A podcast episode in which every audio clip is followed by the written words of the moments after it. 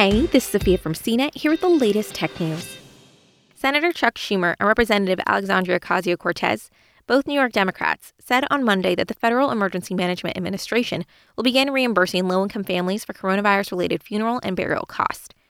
The measure was part of the December COVID 19 relief bill, which also included a second stimulus check of up to $600. The bill includes $2 billion for people who have been harmed by the COVID 19 pandemic and may have gone into debt to pay for the funeral and burial of a loved one. That funding has now been approved, and FEMA is setting up the program to reimburse families in need, the lawmakers said. Here's everything we know so far about the funeral reimbursements, including who is eligible and how to apply.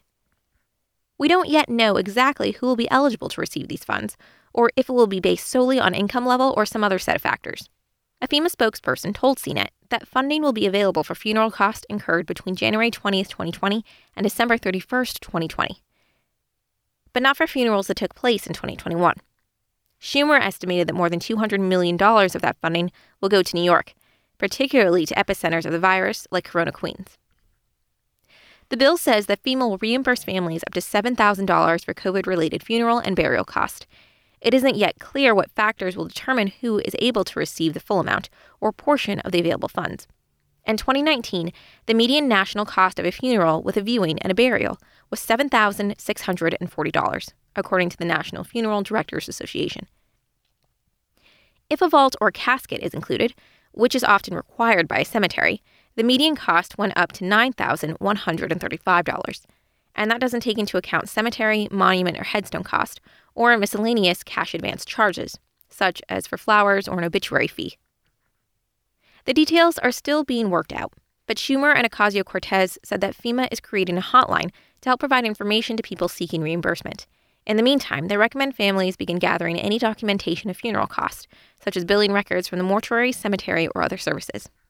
It's likely that you'll need to have documentation of funeral costs, such as invoices or billing records from the mortuary, crematorium, or cemetery, to provide to FEMA to get reimbursed for some or all these costs. It's also likely you'll need an original copy of an official death certificate. You can get one by contacting the state or county vital records office. Sometimes a funeral home or third party provider can also request this for you.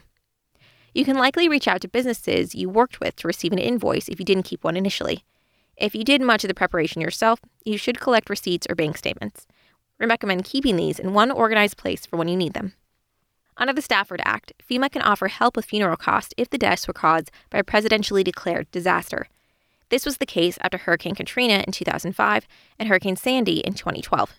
After three hurricanes hit Florida, Texas, and Puerto Rico in 2017, FEMA paid about $2.6 million in response to 976 approved applications for related funeral expenses, according to a report from the Government Accountability Office. The COVID 19 pandemic, however, is on a far larger scale than anything FEMA has provided assistance for in the past. The agency has already provided more than $56.2 billion in the fight against the pandemic. For more of the latest tech news, visit cnet.com.